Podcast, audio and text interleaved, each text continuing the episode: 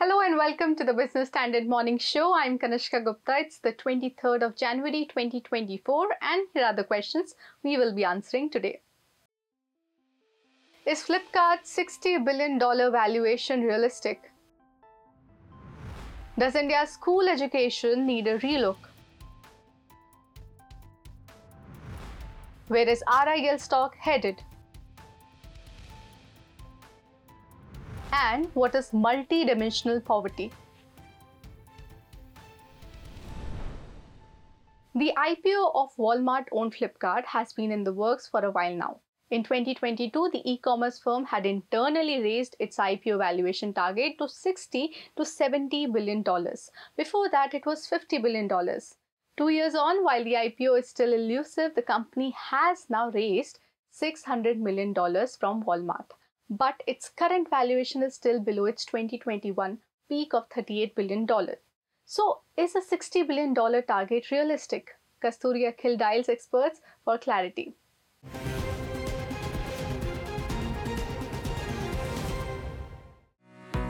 Walmart owned Flipkart is facing a formidable competitor, Amazon, and both the US headquartered giants control over 60% of Indian e commerce space. Reliance, meanwhile, is a distant third.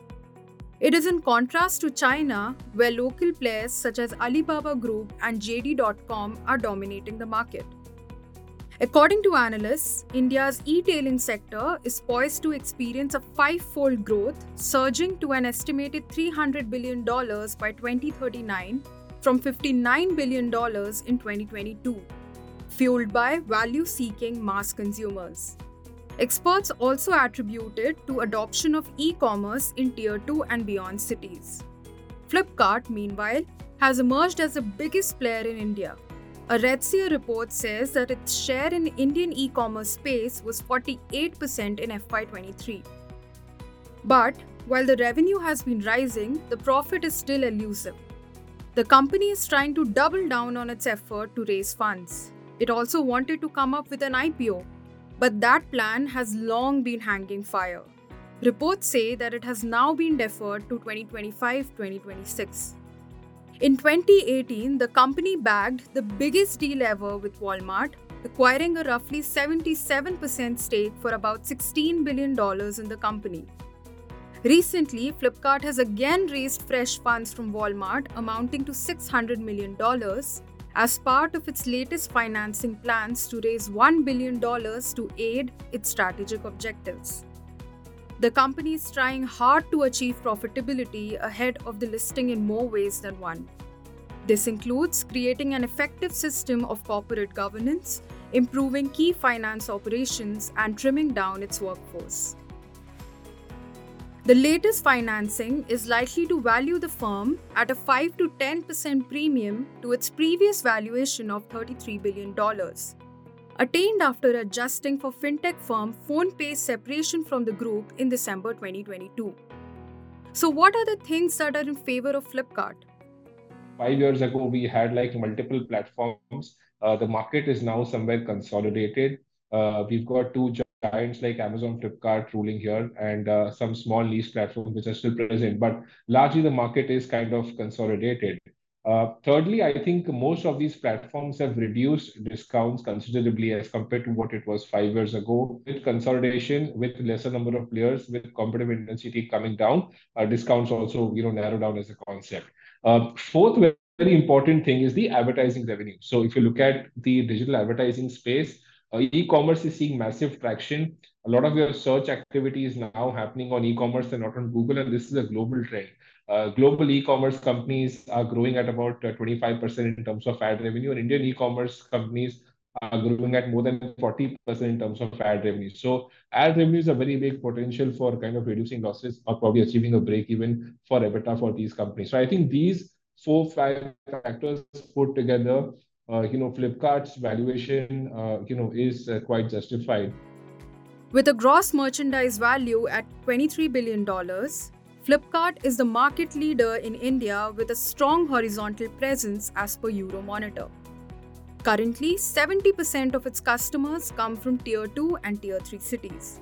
Moreover, a Redseer report revealed that during the 2023 festival season, where e commerce retailers were expected to garner sales worth 90,000 crore rupees, the overall gross sales touched almost 47,000 crore rupees within the first week itself, with Flipkart alone garnering a business of about 29,600 crore rupees. However, in the financial year 2023, Flipkart India reported a consolidated loss of 4,890 crore rupees marking more than 40% increase over the previous fiscal, as per business intelligence platform Tofler. Its total revenue saw 9% growth from the previous year at 56,013 crore rupees in FY23. Business Standard had quoted a person familiar with the matter, saying that the company is still bleeding heavily and needs to show profitability before it goes for an IPO. Every year, the company requires $1 billion funding to make up for the losses. And taking all this into account, will Flipkart be able to achieve profitability in the next two years? It will be difficult for Flipkart to aim at a 60 billion uh, valuation for the IPO in the next two years, as uh, the latest deals are happening around 35 billion, very close to the Walmart uh, deal valuation. The secondary markets uh, value such companies differently as compared to the private equity markets, and that is amply clear when we had a host of uh, internet platform companies getting listed at high valuations and then crashing post the initial bonhomie. I mean, even uh, uh Honasa, uh, Mamaearth, uh, the latest uh, one for the IPO, I mean, had to come down sharply on the earlier valuation expectations. So, unless we see a major turnaround and see healthy, sustainable profitability by FY25 for Flipkart, which I think is not possible, I don't see why such huge valuations would be accepted by the markets. Industry observers say that Flipkart is making significant strides towards achieving profitability. But the path to achieving its $60 billion valuation goal in two years on the back of such heavy losses would not be one without challenges.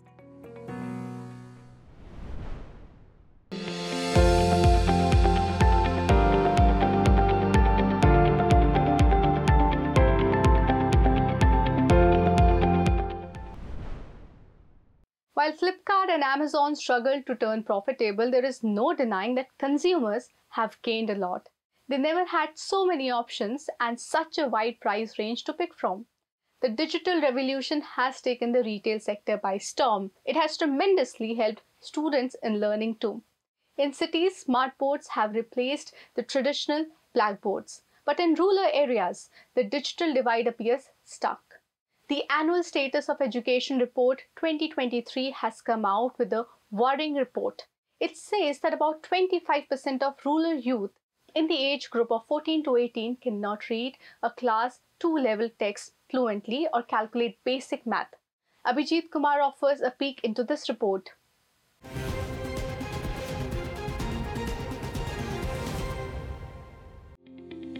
Just days after the prestigious Australian institution Deakin University opened its first campus in Gujarat's Gift City, the latest annual Status of Education report, or ASER, Beyond Basics survey revealed an alarming gap in learning capabilities in India's school education.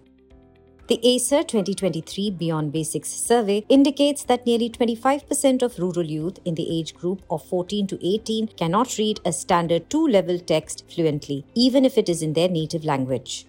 ASER, a nationwide citizen led household survey that provides a picture of children's schooling and learning in rural India, added that more than half of the surveyed students aged between 14 to 18 struggles with basic division problems. Only 43.3% of the age group was able to solve such problems correctly. This math skill is usually expected in children between standard 2 and 4. While nearly 85% of the surveyed youth can measure length using a scale when the starting point is 0 cm, the proportion drops sharply to 39% when the starting point is moved. In gender wise comparison, female students do better than males in reading grade 2 second level text in their native language. In contrast, male students do better than their female counterparts in arithmetic and reading English texts. However, the study mentioned that enrollment levels are rising in the secondary stage. According to the government, till FY 2022, the gross enrollment ratio in school for secondary students stood at 79.6%. But as per the ASER study, nearly 86.8% of 14 to 18 year olds are enrolled in an educational institution, including vocational training institutes. The percentage of youth not enrolled in any educational institutions differed greatly with increasing age. The percentage of 18 year olds not enrolled was a high 32.6%, while it is 10.9% for 16 year olds and 3.9% for 14 year olds. Dhir Jhingran of the non-profit Language and Learning Foundation explains why the young minds are struggling with learning difficulties despite high enrollment rate. The first is the quality of early childhood education. You know, when they're between three and six years old, that's really poor. And therefore, they're not ready for schooling when they actually join grade one. Also, the enabling conditions in our primary schools are always not great. The availability of teachers, the instructional time, you'll be surprised that in, in several states last year, there were only 140 days of, uh, of teaching. And then with teachers away for some time, it was even less. The teaching and learning process is of the type where children are mostly passive. They're chorally repeating after the teacher, or they're copying from the blackboard or the textbook, which is not great for learning. The ASER report also brings out what's contributing as a hindrance in children's learning ability. Nearly 83% of male youth in rural areas aged between 14 and 18 years were engaged in agricultural work. Of the 76.6% were engaged in agricultural work for family, while 6.4% were working for others. The female youth outnumbered the male in agricultural work for family with 77.3%, while 8.1% were engaged in agri work for others. There was a concerning drop in the learning ability of primary students as well. The basic reading ability of school students across all classes had dropped to pre 2012 levels, while basic math proficiency had declined to 2018 levels. But despite decades of investment in improving school education, why is India still grappling to deliver quality education? One important reason is that uh, there's a lack of consistency in the vision and implementation. We've got many schemes and programs, but they don't seem to be working for long periods in a consistent manner. The second, as I said earlier, that we still have schools which have only one teacher for five grades at the primary level. Uh, we have uh, these basic enabling conditions are not there in all the schools, and we've not been able to solve for those. For example, libraries in every school. Third, I think, is the accountability and the focus on learning, which the ASER report brings out, uh, has not been very strong. You need to have professionally qualified teachers in place. So not only teachers, but professionally qualified teachers. And if we look at the uh, status of teachers, the shortage of teacher is so high, especially at the secondary and higher secondary level. It's around 19% teacher vacancy at secondary level, 24% at higher secondary level. And especially at the secondary education level, one of the important factors is presence of subject teacher according to MHRD's data, in Bihar, for 1895 students, there is one English teacher. In West Bengal, for around 600 uh, students, there is one mathematics teacher. So, how can we improve the quality of school education in India? Though we so much talked about there is no need for input, we have adequate resources, it should be outcome but we still feel there there is need for more resources resources towards teacher. We need to recruit teacher. We need to fill this vacancy. And the other thing is there should be outcome orientation in the whole education policy and budgeting. If you can't map the outlays and outcomes then i mean if you can't understand that where are the gaps then even the policy won't help you to intervene Despite persistent challenges, there is hope. Digital learning methods expand in rural households. Nearly 90% of rural youth have access to smartphones today. Twice as many males than females are proficient in smartphone use. The survey found that almost 90.5% of youth uses social media. The ASER report emphasizes the need for a reform of the primary education system in India. The integration of digital learning may provide a ray of hope, but experts believe that the number of children engaged in agricultural work needs to come down sharply for a promising future. After the country's education, let us now turn our gaze to financial markets. Shares of India's most valuable company, Reliance Industries, have been slow movers at the bourses.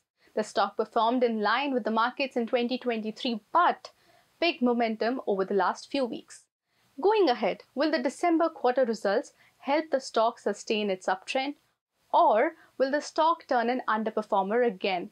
Nikita Vashish brings us a report.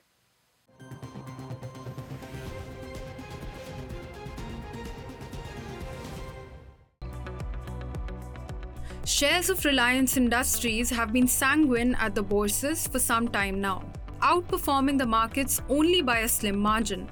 Over the past one year, the stock has risen 23% on the BSE as against an 18% gain in the benchmark S&P BSE Sensex. But the stock has managed to register this outperformance aided by the recent upswing. While the stock underperformed the market until January 8 this year, it ascended sharply January 9 onwards, hitting an all-time high of 2793 rupees on January 15. So, what has proven to be the sudden shot in the arm for RIL? Yeah, so being an underperformer, being a large cap, like HDFC Bank, Reliance Industries also an underperformer to a sideways performer. So pocket of opportunity, upcoming results which was declared yesterday, I have not seen the numbers to be very honest. So there was anticipation that, you know, these large caps need to contribute and that's how we did the catch up. And of course, uh, there was some amount of market gossip about some clarification coming through on the third quarter announcement as far as uh, green hydrogen is concerned. So market was upbeat about that. During the December 2023 quarter, RIL reported 0.8% quarter-on-quarter decline in consolidated EBITDA, along with 0.7% dip in net profit. Lower fuel cracks and polymer deltas led to nearly 14% quarter-on-quarter drop in O2C EBITDA, further impacted by lower throughput due to plant shutdown during the quarter. However, strong performance by retail and telecom segments offset the loss. A largely muted quarter, analysts believe, may lead to consolidation at the counter in the near term. Technically, too, Santosh Meena of Swastika Investmart says Though RIL shares have broken out of a multi month consolidation pattern, option data hints at some resistance near 2800 levels. Once surpassed, they may hit 2900 levels. Till then, it has support near its 20 day moving average of 2650 level. That said, from a long term perspective, analysts believe the Mukesh Ambani led company's delivery on cash flow post its recent capex drive across verticals would shape the outlook. We believe uh, the O2C business to definitely pick pace. That's one uh, trigger that will augur well uh, for uh, RIL going ahead. Also, any uh, developments in the new energy segment is expected to uh, bear really well for RIL. there will be a lot of accrual coming in in the telecom segment and expansion in the top line, at least on the back of increased ARPU. Analysts expect the stock to be a slow mover in the near term. However, results of the current phase of capex in the O2C segment, along with expansion of telecom and retail businesses, should drive long term outlook. On January 23, Q3 results and global cues will guide the markets.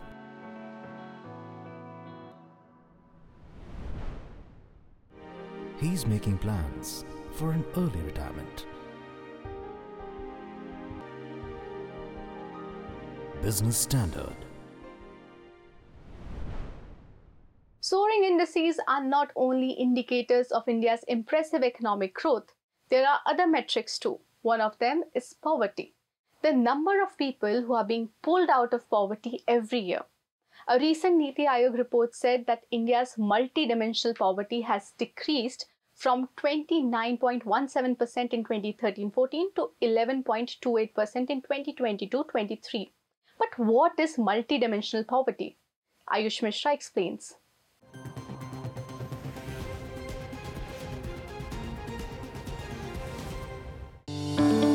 24.8 crore Indians have escaped multidimensional poverty in past 9 years. That's according to the findings of a recent discussion paper by the Niti Aayog, which credits the government for addressing all dimensions of poverty between 2013-14 and 2022-23. Uttar Pradesh, Bihar and Madhya Pradesh witnessed the most substantial reductions in this regard, says the paper. Multidimensional poverty refers to an assessment that goes beyond traditional income based measures of poverty and takes into account various dimensions of well being and deprivation. While income or consumption based measures focus solely on a person's economic status, Multidimensional poverty recognizes that poverty is a complex and multifaceted phenomenon that involves multiple interconnected factors. In various regions, individuals confront distinct challenges encompassing issues like malnutrition, substandard living conditions,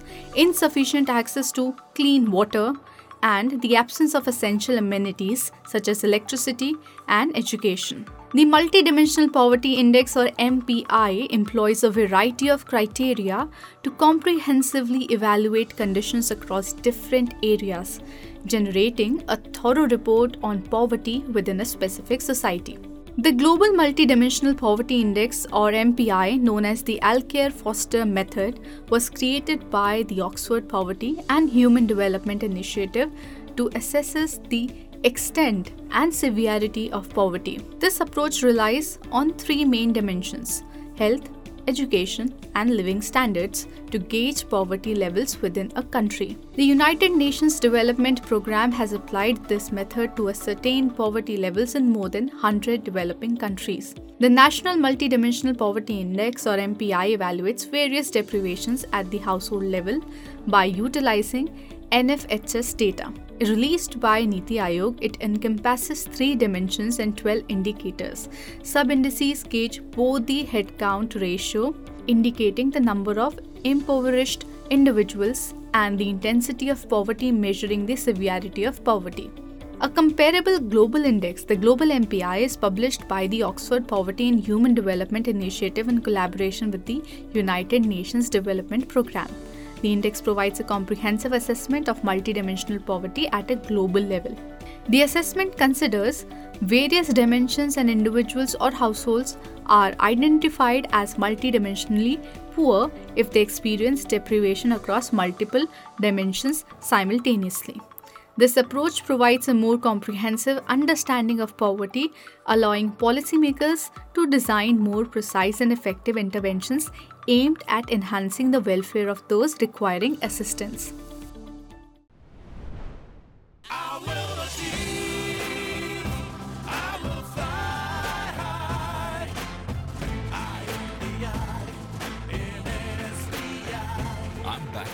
Nation's trusted bank, SBI, the banker to every Indian. The Niti Aayog report said that Uttar Pradesh, Bihar, and Madhya Pradesh registered the largest decline in poverty. Well, that is all for today. For more news, views, and analysis, please log on to business-standard.com.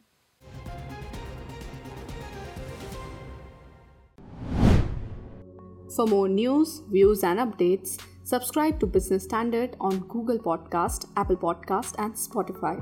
Also follow us on YouTube, Vimeo, Instagram, Twitter, Facebook, and LinkedIn.